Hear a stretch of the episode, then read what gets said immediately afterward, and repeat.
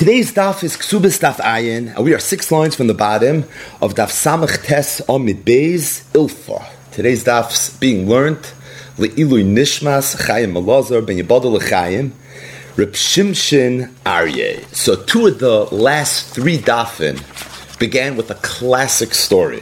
Daf Samach Zayin began 15 lines from the bottom of Daf Samach Vav Amid Beis with the story of Rabbi Yochanan ben Zakkai and Bitoy Shel Nakdimon Ben Gurion. Daf Samach Ches began also about 15 lines from the bottom of Daf Samach Zayin Amid Beis with the story of Mar Ukva and how he used to give tzedakah matam b'seis. Today's daf begins only 6 lines from the bottom of Daf Samach Tes Amid Beis, but again with a classic, and that is the story of Ilfa. So the background and the context of Ilfa is something that we've gone through many times. Ayin be-related raid bites. We're going to pick up in the middle of the story where Ilfa returns after having been a soicher for a very long time, and he realizes that his chavrusa, his very close yedid, Rabbi Yochanan, became the Rosh Yeshiva. And Ilfa recognized, in fact, he was told by the Olam, that had you, Ilfa, not left Yeshiva, you probably would have been the Rosh Yeshiva. So Ilfa reacts in rather dramatic style. He suspends himself on the mast of a ship. And he says, you think that I'm not in a place now where I could be Rosh Yeshiva? You think because I left the Koisley Beis Medrash, Yoima V'Layla, that necessarily means that I'm not good in learning? Why don't you ask me any question that you want, specifically pose a beraisa to me, and I'll be able to be poshit, I'll be able to shtelzu a mishnah as a source to the halacha that was stated in this beraisa. So it's in that part of the story that today's daf picks up. Says the Gemara, Ilfa tola nafshei beskari demakusa. Ilfa suspended himself on the mast of a ship. Omar, he said, if there's anyone that can present me with a braisa, the Dei Reb Akiva Rav Oshaya is an academic way of saying braisa, and I won't be able to source this braisa from a mishnah, I will fall off the ship and I will drown myself. That's how confident Ilfa was. He literally put his life at risk to show that there isn't a braisa in the world that he won't be able to find the source from a mishnah. So there was an old man. Says that wherever it says Ahu Saba means Eliyahu Navi. So Eliyahu Navi came and he asked Ilfa a question. He said the braisa says as follows: there was a man that was dying, and he said that after I die, I want my estate to support my children. His children were ketanim, so they weren't going to be yoresh in the traditional sense. There was going to be an apotropos that was going to be in charge. And he tells the apotropos, I want you to give a shekel to my son, b'shabbos, every week. But these children, really, they need more than a shekel. They need a selah, which is twice the amount of a shekel, in order for them to be able to make it through the week. So the halach is noislim lehem selah. Even though the father said, give a shekel, what we really give is a selah. He said a shekel. The reason is because we assume that the father just wanted his kids to have whatever they need. He assumed a shekel, but if when we sit down and we make a cheshbon, we realize that really they need a selah, so we're going to give a selah. And if he said, al titnu lahem el shekel, he didn't simply say tnu shekel, but he used very strong language. Al titnu lahem el shekel. I don't want you to give them more than a shekel. Then already, a noisn lahem el shekel. Because of the forcefulness of the words that he chose, so there, even if we make a cheshbon and we think that the kids need a selah, still we're only going to give them a shekel. If he says, that if my sons die, yirshu acherim tachteim, I want that any money that they didn't spend should go to ploini. Meaning he identifies who he wants should be the one that's going to be yoresh his children. So then we say, ben sha'amar tnu, ben sha'amar al titnu, regardless of which lashon he uses. If he said tnu, which is the softer language, or if he says al titnu, I don't want you to give them more than a shekel, ein noislam el a shekel, we only give them a shekel. And the reason is because being that he's micromanaging the money, and he in his mind already knows who he would want any leftover money to go to. So now we assume that maybe he was actually thinking of the leftover money, and as a result, we can't be so great on his cheshbon, and therefore, if he said give a shekel, we're going to give a shekel. The bottom line is, this is the halacha of the Brisa. So Hahu Saba asks Ilfa, as he's in this very dramatic pose, tell me, who is the Tana of this Brisa? Or is there a Mishnah anywhere in Shisha Sidrei Mishnah that you can shout to as a source to the halacha of this Brisa? Amalei, he said, of course, Hamani Rameir, you want to know who this Brisa is going according to? It's Rabbi Meir. So Ahu Saba said, which Rabbi Meir? He said, Kesubos Samech Tes Amid Beis. The Omar who said, mitzvah l'kayim divrei hameis. There's a mitzvah to observe whatever the meis said. So where did Rabbi Meir say mitzvah l'kayim divrei hameis in Kesubos Daf Samech Tes Amid Beis? So this is really the latter part of yesterday's daf, which we will not chazer. But the Mishnah said that if somebody was mashloish ma'ois l'bitay, somebody gave his money to a shlish, to a power of attorney, to some third party. And he said that I want this money to be used to buy a field for my daughter when she's of age to be able to get married. This should be her nedunya. And then when the girl got older and it came time to get married, she said that I don't need the shlish managing my money. That my husband, he's very capable and I want him to have it. So there was machlokes Rabbi Meir and Rabbi Yossi how you treat it. Rabbi Meir said, Yasa hasholish mashal hu shlish biyadai. If the father said that the sholish should buy the field, then Yasa Hasholish Mashal Hushlish Biyadi. Rabbi Yossi argued the Gemara brought a brisa with a chsurei machzor v'hachiktani. But what we're taking out for our purposes is that the reason Rabbi Meir said Yasa Hasholish Mashal Hushlish Biyadi is because Rabbi Meir holds mitzvah l'kayim divrei hameis. And being that this man's dying wishes were that this is the way it should go, so it's for that reason that's going to be halacha. Now Rabbi Yossi, who argued with Rabbi Meir in the Mishnah, does he not hold mitzvah l'kayim divrei hameis based on what we came out with yesterday, the Daf Yomi version of the Gemara? It sounded like they're not arguing mitzvah l'kayim divrei hameis. It just sounds like they were arguing when the halacha is Yasa hasholish mashal hushlish biyadai, and when this girl has a kayachatayna, gedai, luktana, nisu, and erison. Either way, that's a big discussion in the Rishonim. Another thing that's worth mentioning is that the Rishonim speak out, and it's really based on a Gemara, that the halacha of mitzvah l'kayim divrei hameis has nothing to do with a dying man's wishes. That's traditionally and conventionally the way we think of it. But the halacha is if somebody was healthy, he was gesund, and he said that I want something to happen, la'achar moisei, and then he died, you still have the halacha mitzvah l'kayim divrei hameis. And that's in contrast to the halacha of divrei shchiv merah, which is a whole nother halacha in Shulchan Aruch, where when a man is dying, there's certain halachas that were put in place midrabanan, and a lot of them are because we don't want this dying man to have chalishas hadas because of something which will may cause his illness to get more aggressive, and ultimately this may expedite his death. But the point is, the Gemara said, Rabbi Meir's mefurish. He's the one that said, Yasa hasholish mashal hushosh biyadai. It goes down as the sheet of Rabbi Meir. Rabbi Meir holds mitzvah l'kayim divrei hameis, and Ilfa told Eliyahu Navi, he said that you want to know this brisa that says that if a father says, Tnu shekel libni, so we have to sit down and we have to analyze all the umdin is what the father did mean, what he didn't mean. He used this lashon, tnu, or that lashon, al titnu.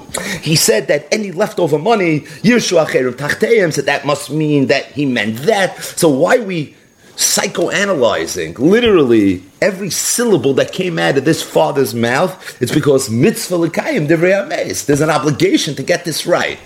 So who is the Tana of this brisa? Ilfa said, it's Rabbi Meir. So on this note, Rav Chizda, Amar Mar Ukva. When you look out for Mar Ukva's everywhere.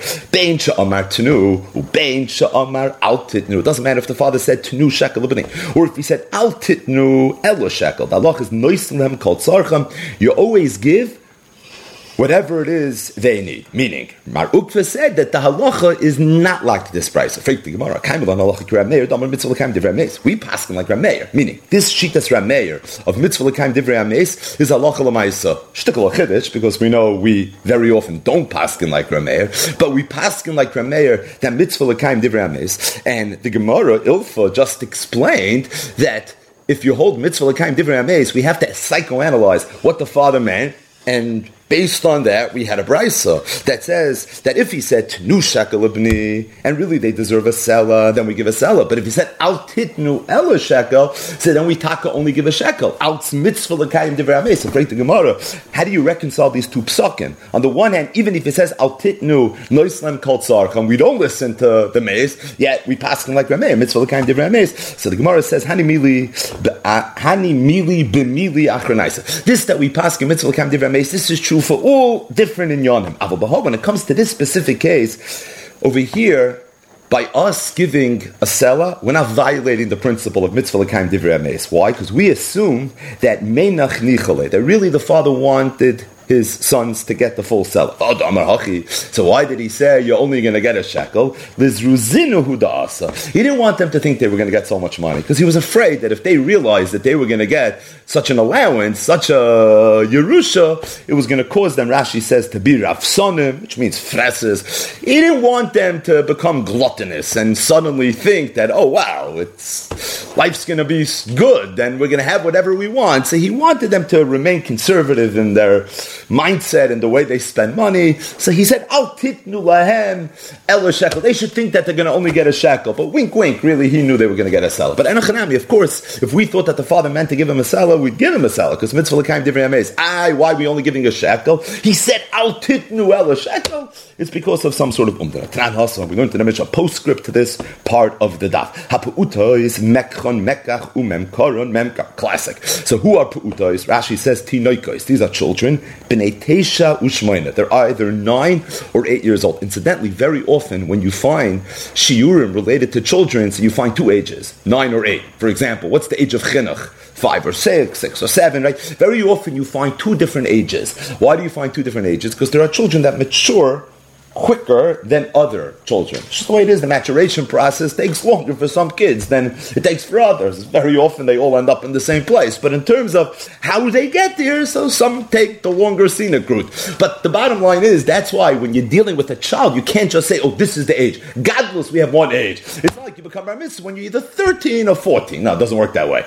Everyone becomes bar mitzvah when they're 13. But as it relates to children, then we always work with 2 different ages. So over here, pa'utais are either 9 or, going backwards, 8 years old. Says the Mishnah that these pu'utais, if they sell something, it's sold. And if they buy something, it's considered bought metaltlin. Meaning, a child has a koyach, once he reaches a certain age, to transact with metaltlin. What about karka? So Rashi quotes the Gemara in Masechtas Bava Basra, where the Gemara says that for that, the children have to be already a lot older. Machloikis, 18 or 20, even a gadol doesn't have the right necessarily to sell karka. But either way, as it relates to metaltlin, pu'utais are able to sell. Raphram said,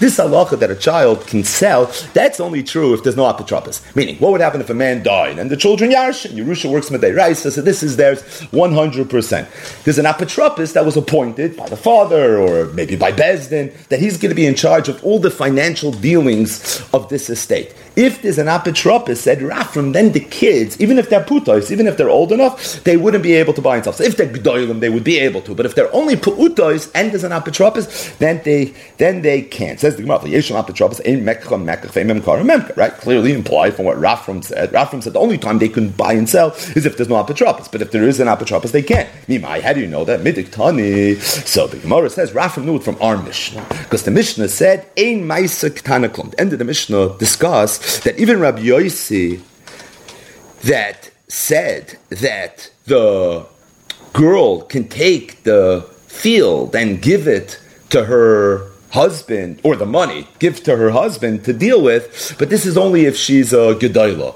not if she's a ketana. The Gemara said that even Rabbi Meir in the Mishnah holds that, but the bottom line is what emerged was the last line of the Mishnah, ein ma'isa ketana klum. So from the fact that you see ein ma'isa ketana klum, so clearly implied that when there's an apotropos, then whatever the ketana is going to do is not going to work. All right, let's just back up for 1 second. The Mishnah was discussing a case where a man was mashlish ma'osav, where a man took money, he gave it to a shlish, and he said, I want you to take this money and you should buy an adunya for my daughter. What should the Nedunya be? Buy a field.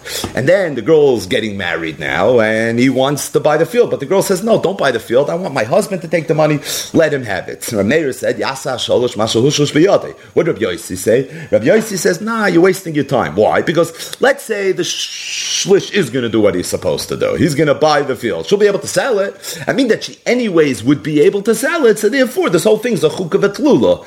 So just cut out the middleman and just give her the money and call it a day. On that, the Mishnah said, that's only true if she's a G'dayla, because if she's a G'dayla, she could sell it. But if she'd be a Ketana, then she wouldn't be able to sell it, because a Maisa Ketana Klum. Now, the Gemara said even Rav Meir agrees with that. That was the whole Chasurei Mechsera. But the bottom line is that it's clear that a Ketana in this situation would not have been able to sell the field. A G'dayla would. Now here's the kasha. Raphram said, a Ketana can't sell? Why is it so pasha? You would say, what do you mean? A Ketana can't do anything. What about Putais? Putais could. Oh, the teretz is, because over here there's an apotropis. Because over here there's a sholish. Oh, so you see, when there's an apotropis, you can't sell. This was Rapham's raya. But the Gemara says, I don't know if this is a raya. Because Vidilma hechet the ikka shlish, shiny. This was more than just an apotropis. This was a sholish. Here the father actually appointed somebody specifically with this money to buy this field or something like that. So over here, there's a sholish, which is maybe more than simply an apotropis. So how could you prove from here that a child even of the age of pu'utos, that ordinarily memkaron memkar, umekchon mekach, but not b'mokum apotropis, from the fact that a katan or a ketana can't sell b'mokum shlish? Maybe shlish is more than an apotropis. That's the Gemara's kasha. The Gemara says, M'kain, if that's the case, meaning I hear it in Svarud, but listening, Avol Biktana Yasa Shlish Mashal Hushlish Biyadeh. Rabbi Yossi then should have said that Pamed Varmamurim, I hold that you can take it away from the Shlish, that's where she's a G'dayla. But if she's a Ketana, then you leave it by the Shlish. It's not what Rabbi Yossi said. Rabbi Yossi added a little bit to his Lashon. My Ein Maisa Ketana Klum. That was like a little too sharp for the point that he was trying to make. He didn't have to say a ma'isa ketana klum. That sounds like a ketana can never do anything. It's not true. Over here, yasa sholish, mashal sholish biyodek. My a ma'isa ketana klum. Shmami no. He was trying to say afilu ba'alma. Even if it wasn't a case mamish where there's a shlish, even in a situation like this, the halacha would be the same that a ma'isa ketana klum. Thus, Raphram zaloch. That even though aputa is mekchon mekach umemkaron memkar, but that's only if there's no apotropis. If there's an apotropis, they can't sell. How do I know that? I know that from the words of the Mishnah, even pu'utos, a ma'isa ketana klum. Why? Because there's a shlish.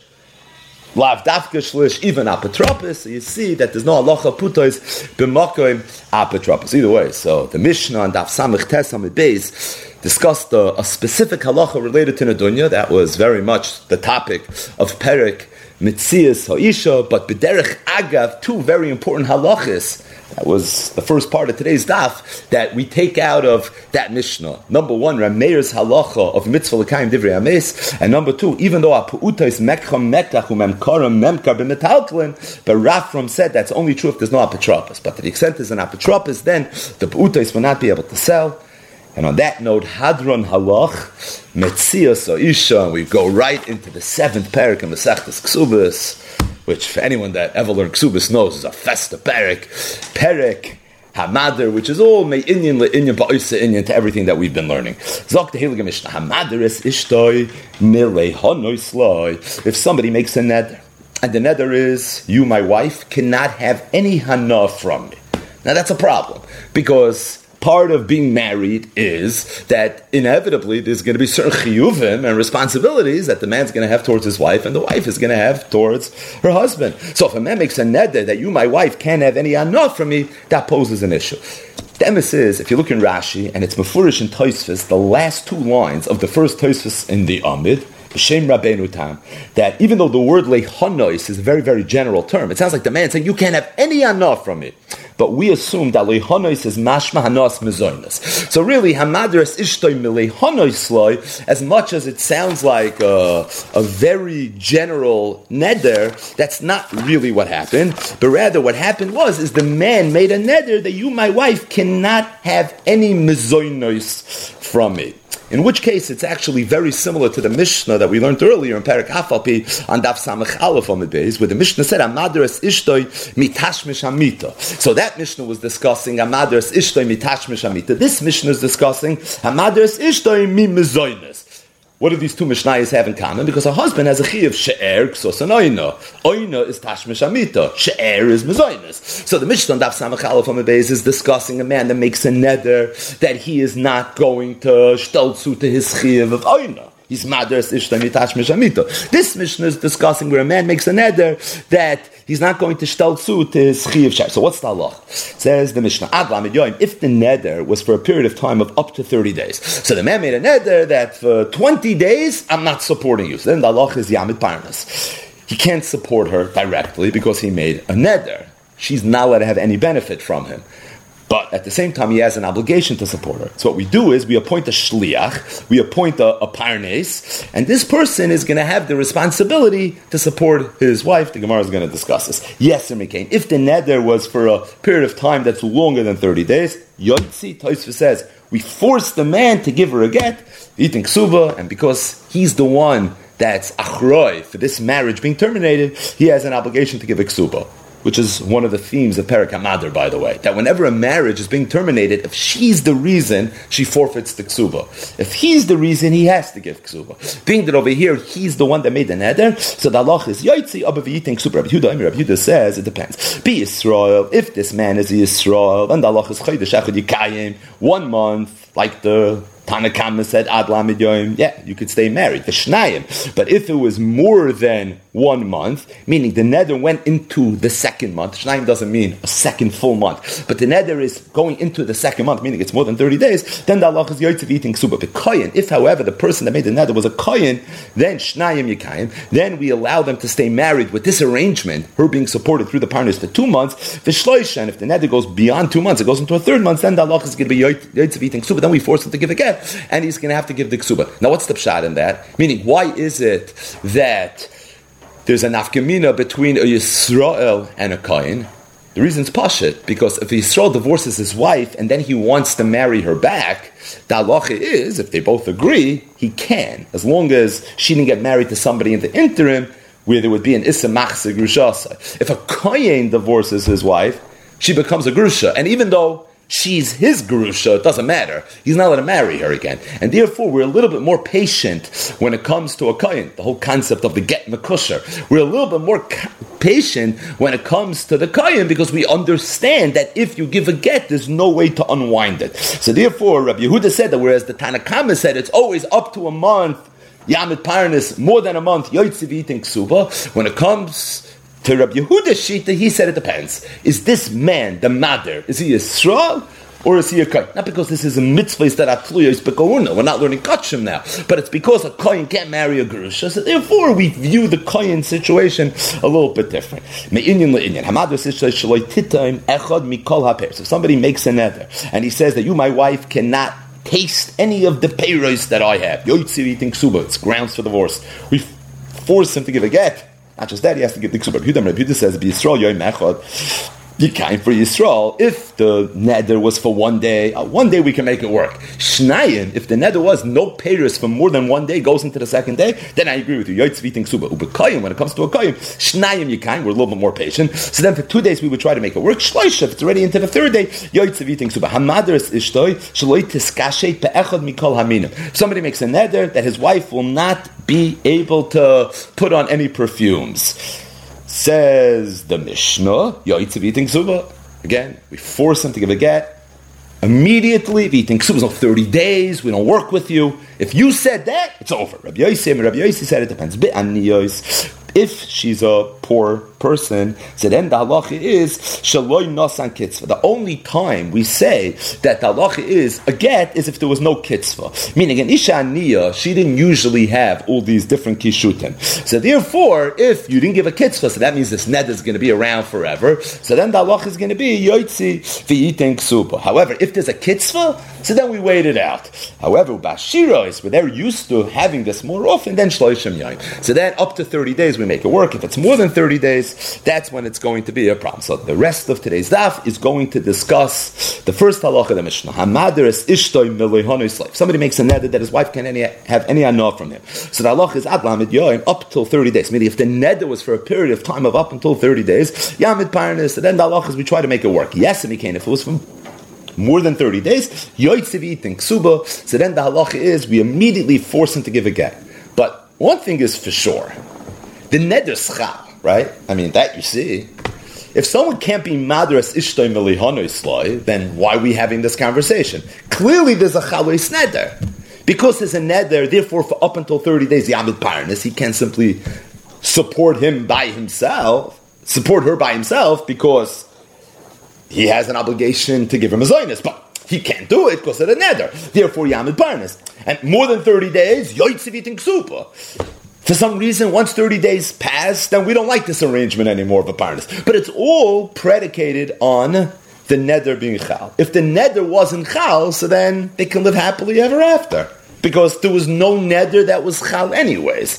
So one thing is for sure that the neder was chal. Frag the Gemara, the obvious question. The give on the mishul b'dla, being that the husband has a shibud. He has a responsibility as an achrayus to support his wife. Now that chiv that he has to support his wife is known as the chiv mezoynis. Is it the chiv deiraisa? Is it the chiv derabanan? Ayin le'il, ksubas mem zayinim abeis, the stira and Rashi. That's a big shiloh. But regardless, he's for sure mechoyev maybe even midday raisa. So what's the kasha? If he has a shibud, he has a responsibility to support his wife. How can he make such a neder?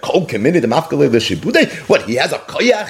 He has an ability to be mafkiya midday shibud. Now, even though we know koinomis maybe are mafkiya midday shibud, that was that hard sugya le'il daf nun tes. We're not going back into that now. But pashtus, the halacha is you can't make a neder to be mafkiya midday shibud. It's afraid to Gemara. Hamader sishta milihon sloi. Why is the neder even chavatanan? And to back up the question, we learned in the Mishnah Kohenim she'eni oisel leficha. If a woman would make a neder and she would say that any income that I earn, my siyadayim, should be aser to you. So we know there was a big machlokes tanam. We saw it already a few times. But what did the chachamim hold in that Mishnah? Ein tzarich lahafer. The halacha is you don't have to be made for the neder. The husband doesn't have to. Why? Alma, you see, keeping them a shabbat because. Being that her ma'aseh yadayim are meshubed to her husband, lafkol committed the mafkele l'shibudei, so she doesn't have the ability through a neder to be mafkele l'shibud. So hachanami freit the gemara, keeping the meshubed law, being that he's meshubed to lafkol committed the mafkele l'shibudei. So how is the neder chal? Doesn't he have a chiyuv mezoynus? That's the gemara's kasha. Says the gemara, you know what you have to say. El. Being that if the husband would want, he can say that, you know what, I know I have an obligation to support you, but I also know that in exchange for that, I get to keep your ma'aseh yadayim. You know what, I was thinking about it. I'm not interested. This whole arrangement, this is not for me. Live and let live. You keep your ma'aseh yadayim. I'm going to keep my mezoynus. See ma'aseh yadayim. In exchange for the mezoynus that I'm supposed to give you. A man could do that, says the Gemara. And being that he could do that, we look at it as if he actually said that. If he would say that, then he would have no chiyuv mezoynus anymore. He just got himself out of it by saying, and even though he didn't say it, we look at it as if he did say it. What does that even mean? He didn't say it, but we look at it as if he said it. So this already goes back to the sugi on Dafnun Test. This was really on Dafnun Chasam Abayz, Rabbi Meir Shita, Ein Adam Moitzi Dvar of the Batala. Meaning, in order to give this nether meaning, we say that it's as if he said, Si Maisi Yadayich Bim Zayin Esayich. He somehow absolved himself from this chiyuv. So he really doesn't have a chiyuv mezoynus now. If he doesn't have a chiyuv mezoynus now, that's why the nether is going to be chal. That's the Gemara's teretz. So the Gemara says, I hear very, very nice teretz. But if this teretz is a good teretz, I have a kasha. V'im Isa, if this is all true, then let me ask you something else. V'im Isa, l'hadi Rav Huna Marav. If you hold like Rav Huna Marav, to Amar Rav Huna Marav, Rav Huna Marav said, we've seen Rav Huna Marav also many times in Kesubos. The woman can tell her husband, she could say, you know what, I don't want you to support me, and I don't want to give you my ma'aseh yadayim. That's Rav Huna Shita. Meaning, see ma'aseh yadayim is when the man pulls out of this arrangement. Is when the woman pulls out of this arrangement. Now, Rav Huna Marav said that a woman can do that. Now, if it's true that there's something called nasa, when you make the neder as if you said, Si ma'aseh yadayich bim zayin esayich, then the same should be true if a woman makes a neder. I don't want you, my husband, to have anah from ma'aseh yadayim. We should say that it's nasa as if she said, Eini nizoynis ve'eini oisa. So what's the kasha? The kasha is, if she says, Koinim shani oisa leficha, Why did we say that if she makes a neder, I don't want you to have any anah from Amaisi Yadayim? The halachas, it doesn't have to make the neder. Why? Because the neder is nachal. Lema, why don't we say being that she could have said eni nezoynes ve'eni yoisa, nasa kimishai merisloy eni nezoynes ve'eni yoisa. It's as if she said eni nezoynes ve'eni yoisa. So the Gemara says, I hear the teretz in the Mishnah in Kesubos. If this was the only Mishnah in Shas, then I can make it work. Meaning the Mishnah is talking about a man that made a neder that you, my wife, can't have any hanov from my mezoynes. He has a shibud. The teretz is he can get out of the shibud. We look at it as if he got out of the shibud. That's the teretz. Freit the Gemara, if that's true, that when he makes a neder, we look at it as if he said to make the neder work, then if a woman would say according to Rav Huna that she can get out of it on her end by saying any designers any oisa, we should say nasa as if she actually did that, and that neder should also be chal. Why is the chachamim shita any tzarich lahafer that over there the neder is nachal? It's a great follow up question. So the Gemara says eloloi tema nasa. Let's tweak the teretz in our sugya. We don't mean that hamadas ishtaim v'lahanis loy is talking about where he simply made a neder. And we, because of Eina the Moitzi Dvar Vatala, we make it as if he said, "See my Sidaichem Zaynasach." We don't say Nasa, because if we would say Nasa, then we would have to say Nasa in that Mishnah in the Dorim, Koinim Sheni Yosel Lefichen Koin Rav Huna Marav, and we would end up with a problem. We'd end up with a kasha. Ella, it's not Nasa. Ella bit Oimelot See my Sidaichem Zaynasach. We're making an akim to the Mishnah, not Nasa, but he physically said, "See my Sidaichem Zaynasach," and because he said, "See my Sidaich," then the Zaynasach he said it in the Furish with Baktzena, so he absolved himself from the Chiyuv Mezainis. There's no Chiyuv Mezainis now, so it's for that reason that this neder is going to be chal. So why is the neder going to be chal? Because he said, "See my seidach mezaynesaich." And by the way, if a woman would say "Eini nezaynes ve'eini yoisa," and then she would make a neder koinam sheni yoisa leficha, and chanavi, the neder there would be chal as well. The reason the Mishnah says koinam sheni yoisa leficha, the neder's nachal, is because she didn't say "Eini nezaynes ve'eini yoisa." Don't we say nasa? No, I thought we explained our Mishnah by saying we say nasa. We did, but then we changed our mind. That's not what the Mishnah means. The Mishnah doesn't mean nasa. The Mishnah means we actually said, "We're not going to get into this now because it's hard, but just one thing that I think is worth mentioning is the Gemara was miyashiv that the way the neder in the Mishnah is chal is nasa ka'omer tzi ma'aseh da'ichem zaynasach, or the maskana where he physically said tzi ma'aseh da'ichem zaynasach. The Gemara had a kasha with this from the sheet of Rav Huna Marav, who holds that a woman could say einu nezaynis ve'einu yoisa. But what was the kasha on Rav Huna Marav from a Mishnah in Nedarim? The Rishonim ask that if the Gemara is trying to make Rav Huna Marav work, the Gemara should have asked this sugya, this Mishnah. Does the Gemara's teretz work according to Rav Huna Marav? Right? What's the aside of Rav Huna Marav shita that a woman could say einin nezaynis ve'einin yoisa? We know that a man has a responsibility to give mezaynis to his wife. A woman has a responsibility to give ma'aseh da'im to her husband. Tiknu zeh tachazeh. But there was a machlokes. What was the ikr takana? Was the ikr takana that a man has a chiv to support, and therefore in exchange he gets ma'aseh yadayim? Or was the ikr takana that she has to give the ma'aseh yadayim, and therefore in exchange he ends up supporting? L'may nafka mina, if somebody wants to back out of this, whose chus is it? Who could say iefshi b'takanas chacham? When Rav Huna Marav said yichai li'isha shetoyme l'bayla einin nezaynis ve'einin yosa, it's because Rav Huna Marav holds that the ikr takana was a takana of mezoynis on behalf of the woman. In exchange for that, she gives the ma'aseh yadayim. So if she says, "You know what, einin nezaynis, don't give me the mezoynis, and I won't give you ma'aseh yadayim," she has a right to do that. If that's the case, l'chayra, according to Rav Huna Marav, the husband should not be able to say "Tzi ma'aseh yadayich b'mezaynis ayich." It's the inverse. It's the flip side of the same coin. Because if she could say "Einin nezaynis ve'einin yosa," that means it's her takana, not his. So that he can't say "Tzi ma'aseh yadayich b'mezaynis ayich." If you hold that the husband can say "Tzi ma'aseh yadayich b'mezaynis ayich," then she wouldn't be able to say "Einin nezaynis ve'einin yosa," which means that when the Gemara said a teretz "Nasa ka'omer tzi ma'aseh yadayich b'mezaynis ayich," or not "Nasa," but "Be'omer tzi ma'aseh yadayich b'mezaynis ayich," l'chayr it doesn't work according to Rav Huna Marav. Yet when the Gemara asked on Rav Huna Marav, the Gemara didn't ask how does this Mishnah work. The Gemara went flying to the Darim. L'chayr, if you want Rav Huna Marav to work with our sugya, why are you asking from Yana Mishnah? The Gemara should have said "Hatenach." If you hold, you could say "Tzi ma'aseh yadayich b'mezaynis ayich," but according to Rav Huna Marav, that holds which means it's her takana, not his. He can't say "Tzi ma'aseh yadayich b'mezaynis ayich."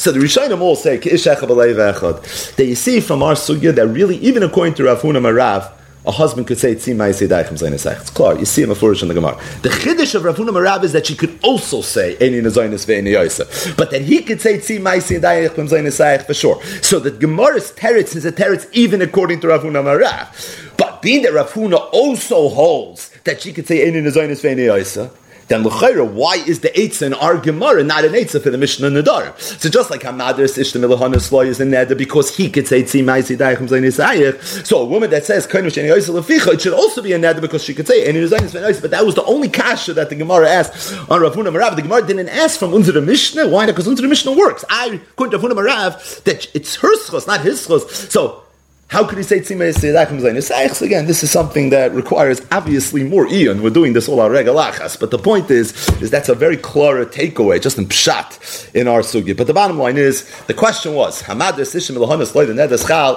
isn't there a Shibud? So how could the Neder be Chal in the first place? What was the answer?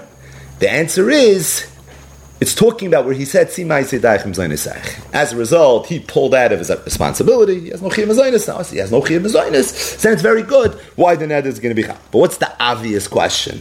Emphasis on obvious. If that's the case, parnes lamala. Why did the Mishnah say that in this situation, he appoints a parnes, a supporter, a shliach? It's going to be his job to make sure that this woman is being supported.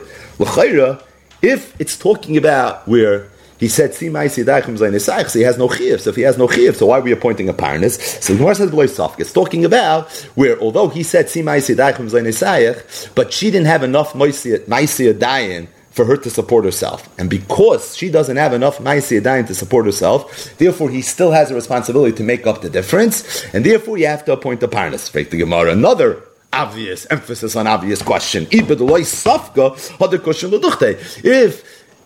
there isn't enough maisi yadayim for her to support herself, so then that means by definition that the husband can't say tzi maisi yadayich b'm zayin esayich, right? He can only say tzi maisi yadayich b'm zayin esayich if she's going to have enough to be able to support herself. If he can't say tzi maisi yadayich b'm zayin esayich, then he's mishubater. If he's mishubater, then the neder should have michal. So we're just going in circles. Rav Ashi said, no, there was really enough for the big things. There just wasn't enough for the little things. Again, we're going in circles.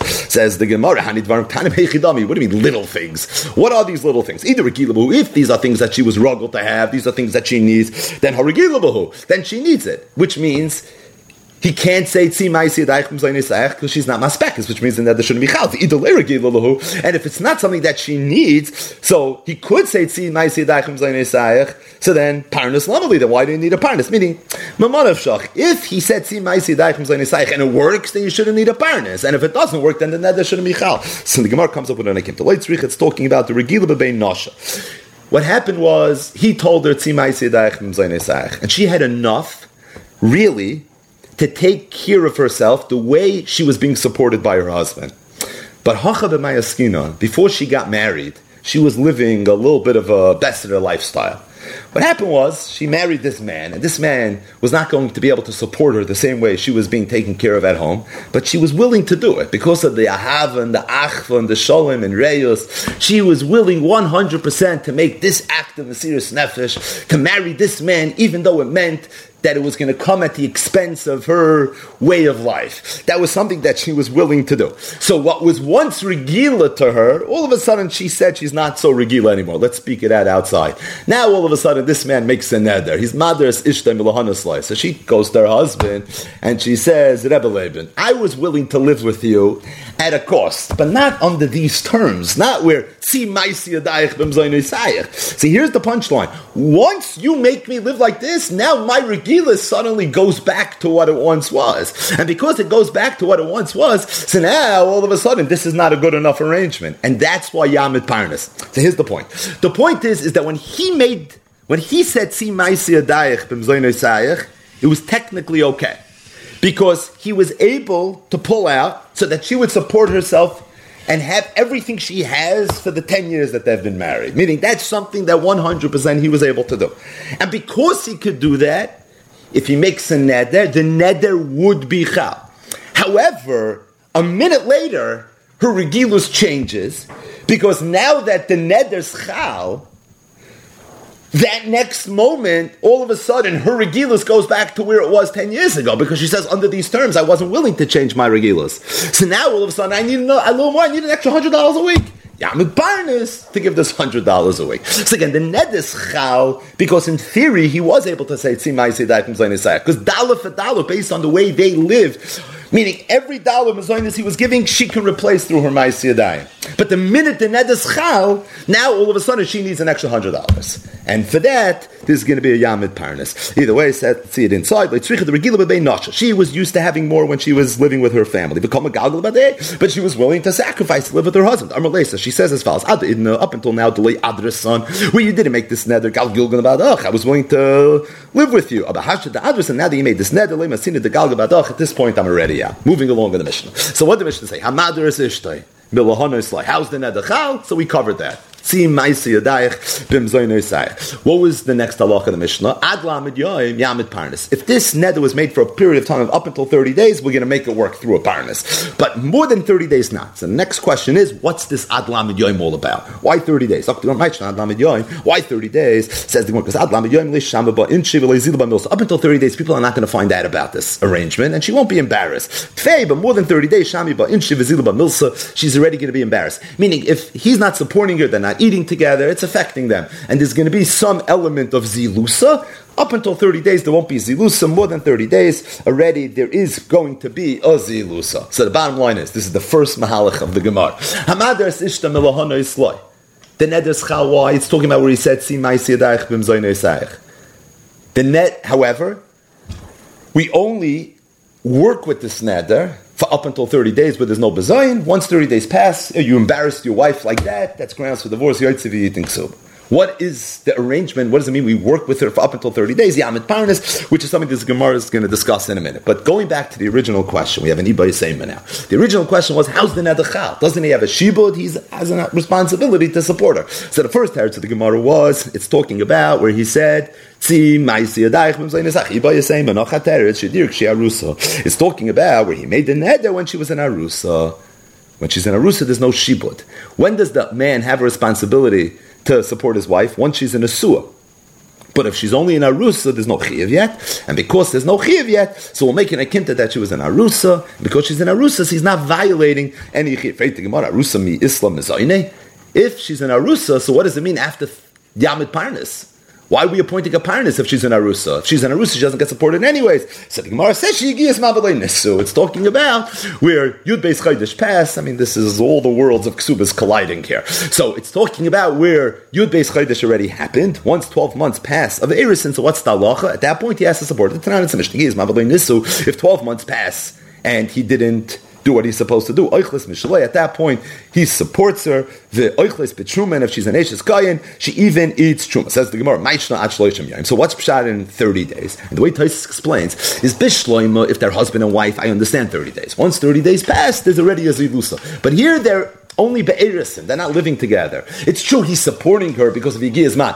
But 30 days of no support in a regular way through a parnas in an eris in a rage, they're not living together anyways. So there's not going to be a zilusa. So what's this 30 days all about? So the Gemara says, we assume up to 30 days the shliach is going to be fresh. He's going to do his shlichos.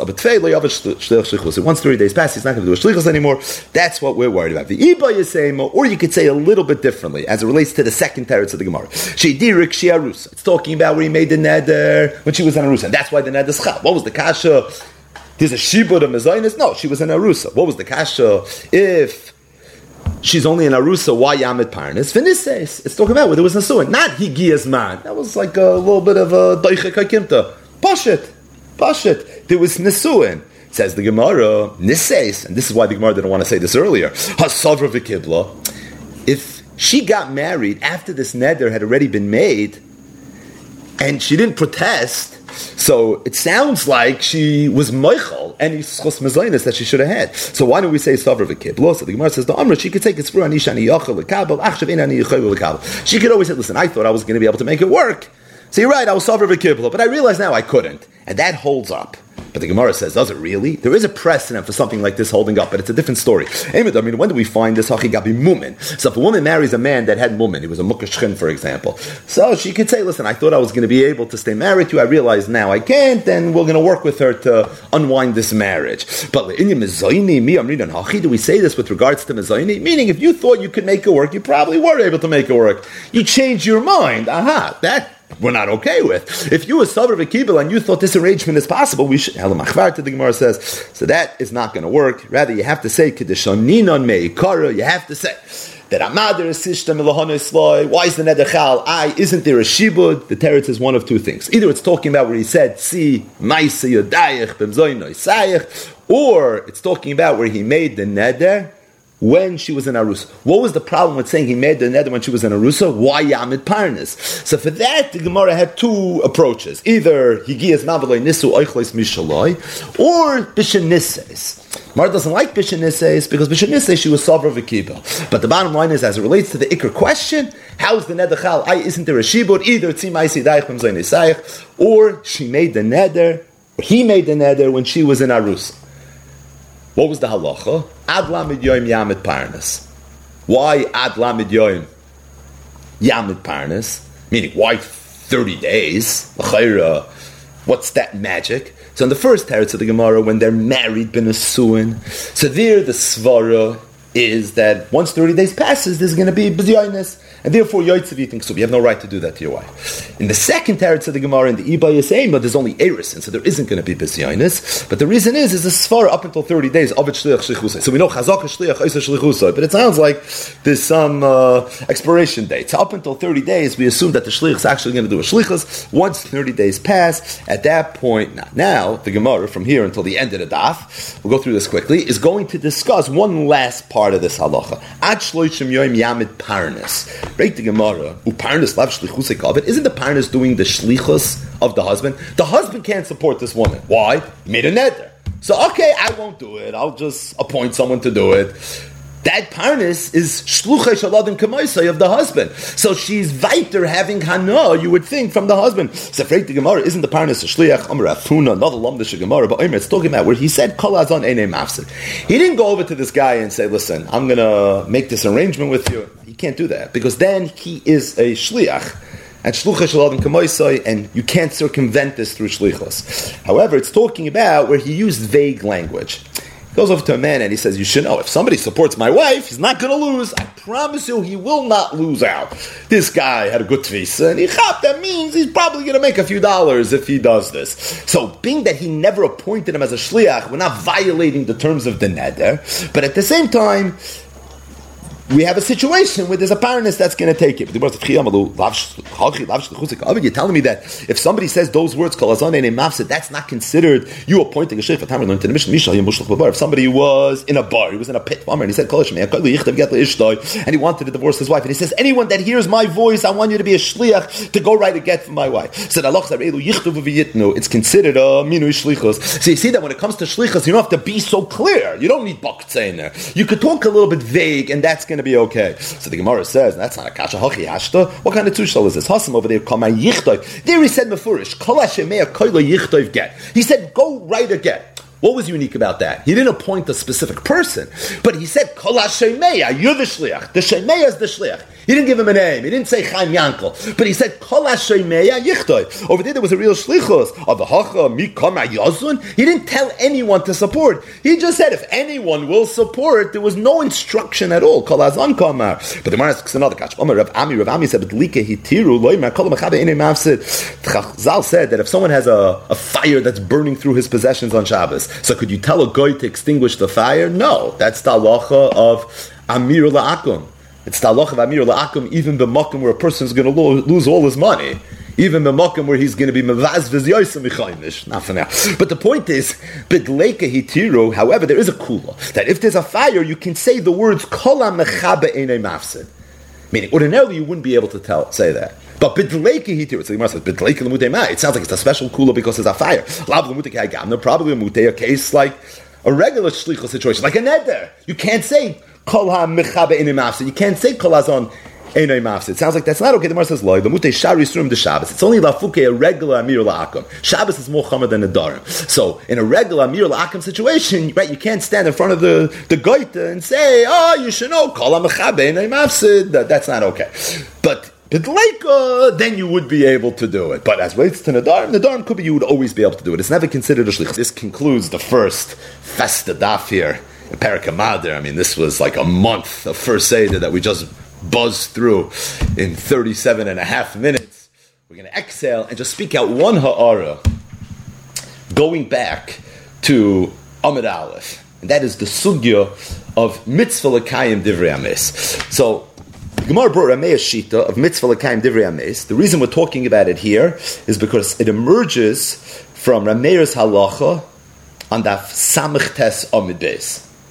Another thing we saw in the Sugi is that we paskin like Rameir. Even though Rameir sounds a little bit like he's a Das Yachin in Chas, and very often we don't paskin like Rameir. Big Zeyroisav we do, but as it relates to his halachas, usually we don't. But the halacha psuka is Mitzvah L'Kayim Divrei Hames. So here's the question. Just an interesting topic. We'll open up the discussion, and Be'ezus Hashem will build on this. And that is, we know that the minig in Klal Yisrael is, specifically with regards to the tzaddikim and the gedolim, that before they left this world, they would write a tzava. And in the tzava, they would instruct their family, their talmidim, whoever wanted to listen, to do certain things, to not do certain things, to take on different hanhagos, be very, very makbid in this area. The question is that binding in any way? Or is that not binding in any way? And at first glance, you would say that there's a lot of different perspectives from which you should look at it. If the tzava was written by a parent, so there's a mitzvah of kibbut avim. We know the Gemara says in Masechtas Kedushin, mechabdei mechayim umechabdei lachar misa. A person has an obligation, a responsibility to honor his father and mother even after they leave this world. Mechabdei lachar misa. If the one that wrote the Tzava was a Chacham, so there's an inyan of mitzvah l'shmaya divrei Chachamim.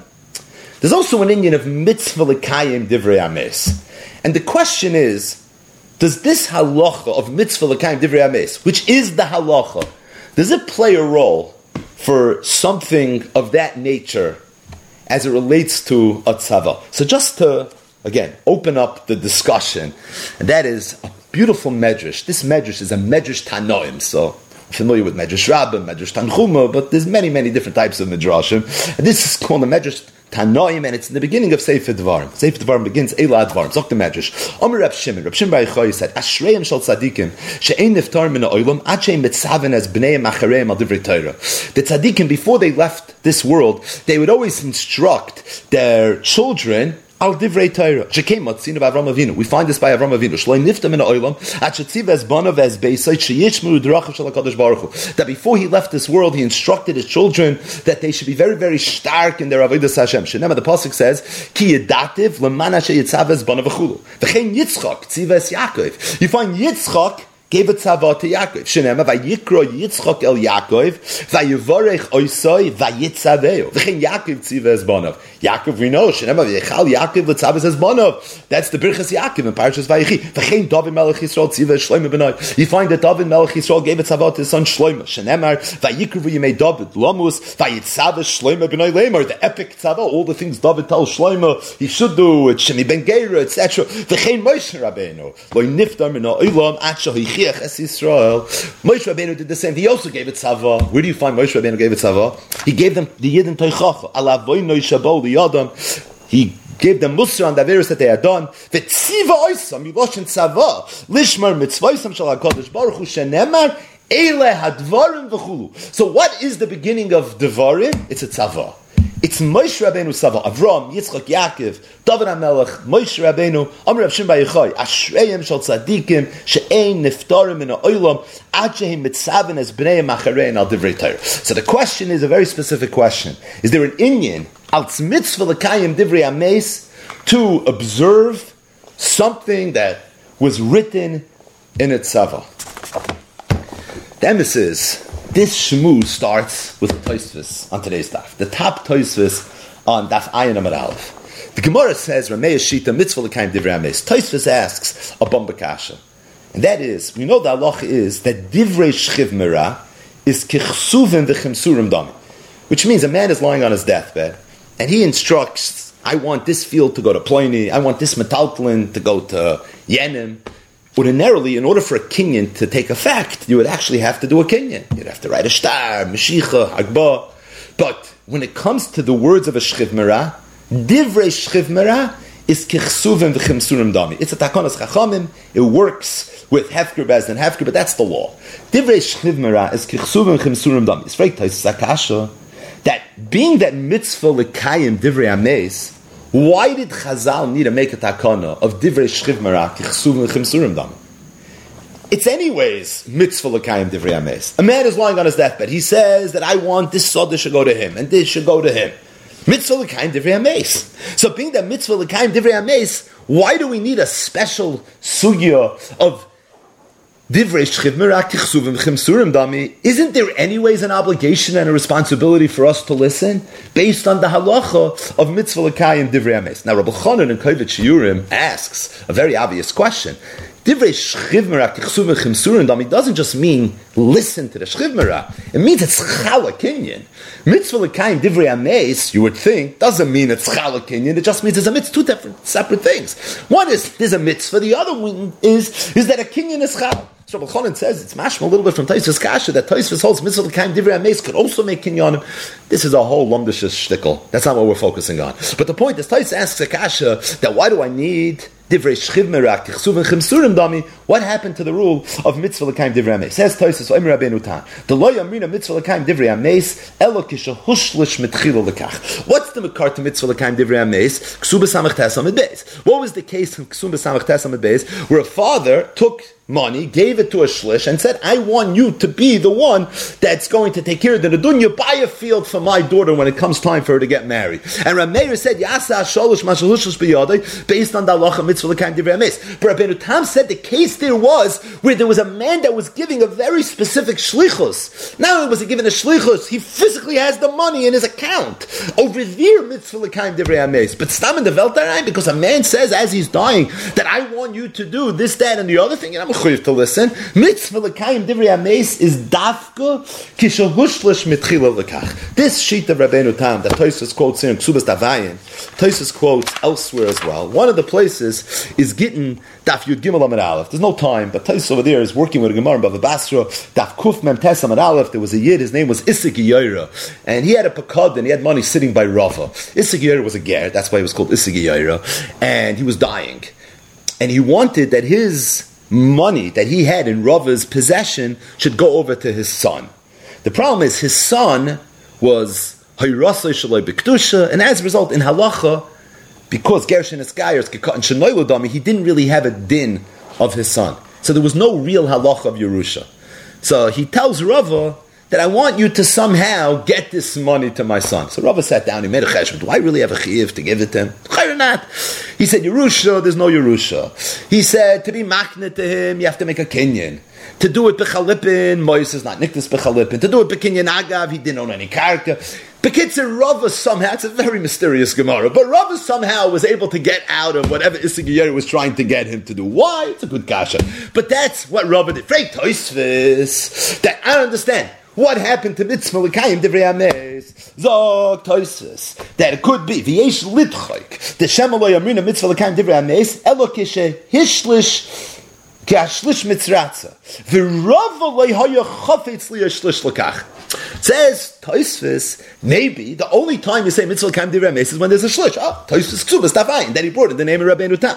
Now Rava sounded like he was a shtickle a shlish, but says no, because you have to actually sign on dotted line if you're going to be a shlish. Rava was never nisratza, and because he was never nisratza, he wasn't a shlish. If there's no shlish, there's no mitzvah l'kayim divrei ames. But Rabbeinu Tam added to that. He said the beger lo yamrina mitzvah l'kayim divrei ames. By a ger, by definition, there's no mitzvah l'kayim divrei ames. The chol de'isei b'Yerusha, someone that's in the parish of Yerusha, mitzvah l'kayim dvarav.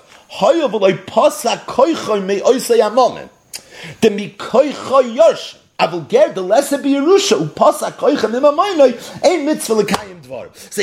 brings Rabbeinu Tam again, but a little different, with a little more mustard. Rabbeinu Tam said, what's the whole yisoid of mitzvah l'kayim divrei ames? The whole word is that you're being moirish right now. So you have a koyach to be moirish. in your schus to be meirish licked, you could also dictate what should be done with your money after you die. But if you're not in the parish of Yerusha like Issur Giyora, because he was a ger, that was the whole background in that story, so therefore there was no Indian over there of Yerusha. If there's no Yerusha, there's no mitzvah l'kayem divrei meis. Bottom line, we went through this way too quickly, but two tosfos in Kesubos ayin amid aleph, Gittin Yud Gimel amid aleph, where Rabbeinu Tam shita is that even though Rabbi Meir said mitzvah l'kayem divrei meis, Ilfa v'Rabbi Yochanan tainus chaf aleph, v'chule v'chule, but it's a very limited halacha. It's true, number one, if there's a shlish, or number two, where it's working with something that I'm being meirish, and now I'm just dictating, I'm customizing the shtickle the way I want my Yerusha to go down. This is the shita of Rabbeinu Tam. This shita of Rabbeinu Tam is brought down in Shulchan Aruch. The Mechaber is in Choshen Mishpatzim in Reish Nun Beis, of Cotton Beis. Mitzvah l'kayem divrei amis. Clear.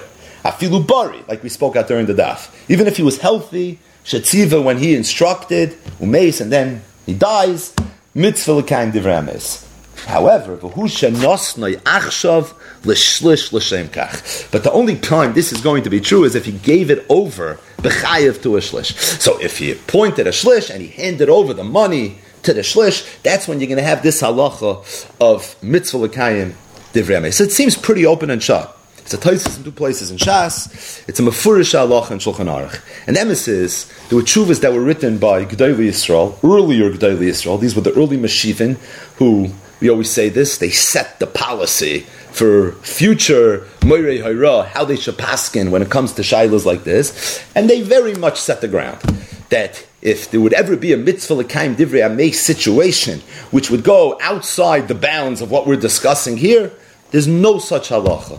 The two most often quoted tshuvas that I saw is a tshuva from the Shvus Yaakov, that's one, and the other one's a tshuva from the Noda BiYehuda. So again, two of the Kadmonim.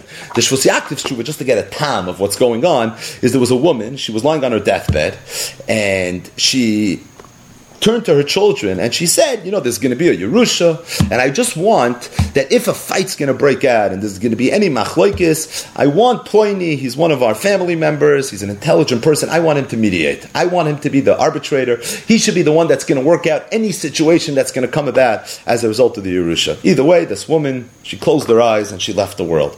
After she passed away, so one of the children said, something, I know this guy, I don't trust him. I think he's a shtickl negei b'davar because I know he's very close to one of my siblings. Besides, I think he's an amaretz. He's not the person that I want should be involved. And there was a whole fight. This woman knew exactly what was coming. And they sent the Shiloh to the Shvus Yaakov and they asked the Shvus Yaakov, Ilamdeinu, Rabbeinu, what's the halacha over here? And the Shvus Yaakov said that as it relates to the halacha of mitzvah l'kayem divrei ameis, it's pashut. There's no such halacha. He brings Rabbeinu Tam. He brings the halacha in Shulchan Aruch that the only time that you have this Indian is when there's a shlish. And based on that, said the Shvus Yaakov, it's pashut that this is not going to be neged. Listen to some of the words of the Shvus Yaakov. V'oid, the loimotzinu b'shum Poisek, she mitzvah l'kayim divrei ameis b'shar mili. When it comes to other inyanim, afilu b'tzavos aviv o imay. Even if it's your father or your mother that gave the tzava and it was their dying wishes, there's still no halacha mitzvah l'kayim divrei ameis. And he said, "I'll prove it to you." Adohutzrich b'shasu poiskim loymer mechabdim emoisay. Chazal needed to give a halacha that is a chiyuv to be mechaber a person's parents la'achar moisay. Why did they need mechabdei lacham moisoi? Freit to Shvus Yaakov, why don't we just say mitzvah l'kayim divrei ameis? Ayin, he's discussing a specific gemara. So he says, must be because there is no mitzvah l'kayim divrei ameis. And he says, u'mikre misayeni k'tzas. I think I have a shtikl raya from Sukkim. The pasuk says that vayitzavu Yosef leimor. They came to Yosef, the brothers did, and they said, your father said before he died, forgive us. Meaning, because of the whole story with the mechiras Yosef, he said that you should forgive them. And they're begging him, ana sana pesha, please, I'm telling you, this is what he said. And the mamish, the with b'chiyas, please forgive them. Why do you have to beg? If Yaakov really said, forgive them, mitzvah l'kayem divrei ameis, then they had no choice. And he said, I'll bring you another raya. He says, Yaakov Avinu, when he wanted to get his son Yosef to bury him and only bury him in Eretz Yisrael, Yaakov was hutzrach lahashbiya as Yosef. He had to make him swear, unesasani mi mitzrayim, mashma de b'tzavah l'chud einem mechuyev l'kayem mitzvasai. It's mashma, the simple tzavah in and of itself wouldn't have been sufficient enough reason for Yosef to have now had an obligation to go take care of his father. I mitzvah l'kaim divrei hameis. The Teretz says no, because there is no mitzvah l'kaim divrei hameis. And that's why he needed a shvuah, and that's why he had to come on to all this. So the Shvus Yaakov, Paskin, and this tshuva, something that was quoted by all the later poskim, and that is, it's clear the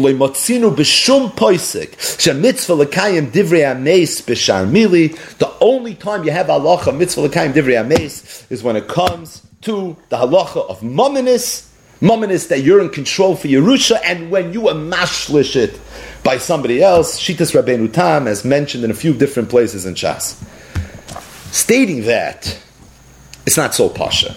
And really, the reason and the makar that it's not so pashid is mamash on the page in Shulchan Aruch. In Choshe Mishpat, Simin Reish Nun Gimel. So the first halacha that we quoted was Reish Nun Beis, Sivkatan Beis. This is Reish Nun Gimel, Sivkatan Lamed. Shulchan Aruch says, Shchiv Merah Tzifa, V'omar Al Tispiduhu. A Shchiv Merah that instructed and he said that after I die, I don't want you to be maspid me. Ein soif den oisai.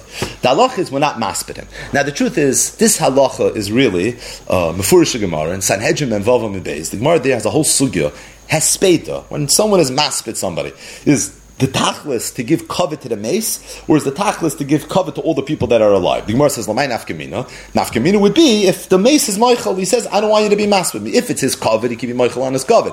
If it's not his covet, he's not a balabas to be Michael on the covet of all the people that are in attendance at this funeral. But the point is it's an ibai in the Gemara. And the Gemara comes out, the maskana, after a whole sugya, tashma, we paskin that hespeda is yikar the shechvi. It's the covet of the person that died, and as a result, if the person wants to be moichel al kvaydai, it's something he has a gerech to do. And that's his halach in Shulchan Aruch. Shchiv merash etziva v'amar al tespidu, ein soif den oisai. The sma on the side of the Shulchan Aruch, however, he bavarns a question. He doesn't say them toima, but he's asking a question. His question is that the lotion of ein soiftim is mashma da'asr l'spay d'oisai.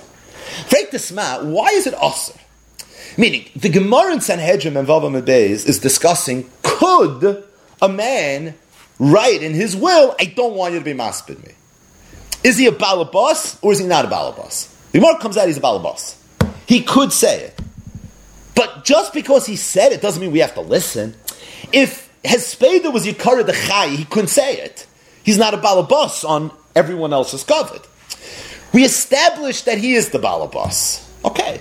Does that mean now that we're legally bound by what he wrote in his Hava? Mechatesi. So says the Sma, Loshoin de Ein Soiftin, Mashma, the Asr list by Daisai. It's Asr. So Frey, the smell, why is that the case? It's all for his covet. And there's a mitzvah l'kayim divrei hameis. Zok the smell, that mitzvah l'kayim divrei hameis, and because mitzvah l'kayim divrei hameis, therefore if a person would say, don't be maspid me, there would be a chiyuv for us to listen to him and not be maspid him. The truth is, I found the medrash. This is a medrash hagadol. So, the beginning of the raid back, we mentioned the medrash tanoim. This is a medrash hagadol. It's in Parashas Vayechi. The pasuk says that Yaakov Avinu instructed Yosef. And what did Yosef HaTzadik say? Vayomer anoichi asa kidvarecha. Zok the medrash, quote, Rabbi Meir omer mitzvah l'kayim divrei hameis. It's a mefurish medrash that Rabbi Meir sent mitzvah l'kayim divrei hameis. So I saw in the Torah Shleimer of Kasher has a whole arichas, and he says obviously the Shvus Yaakov never saw this medrash.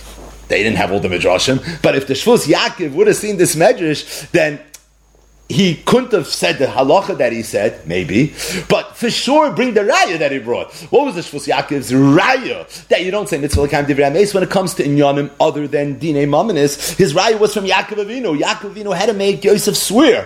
The Medrash Gufa says that Rabbi Meir had a makar from Yaakov Avinu. Rabbi Meir mitzvah l'kayim divrei hameis, from the fact that Yosef HaTzadik listened to everything that Yaakov said. So the bottom line is, we started off by saying that Tosfos and Ksubas and Tosfos and Gittin Daf Yud Gimel, the Lashon of the Mechaber and Choshe Mishra Reish Nun Beis of Cotton Beis. It's a tshuva from the Shvus Yaakov and a tshuva from the Noda BiYehuda. So the early Meshivim, they all said it clearly, that mitzvah l'kayim divrei hameis is only by mammon that you could be moirish, and even then, only when you appointed a shlish. Yet we have a sma, and we have a medrash hagadol that seems to say mefurish that this is true even for Sharon Yonim. So how do we even reconcile the sma? What the sma who's going like this medrash agadol, that's not pshat in the Sma, right?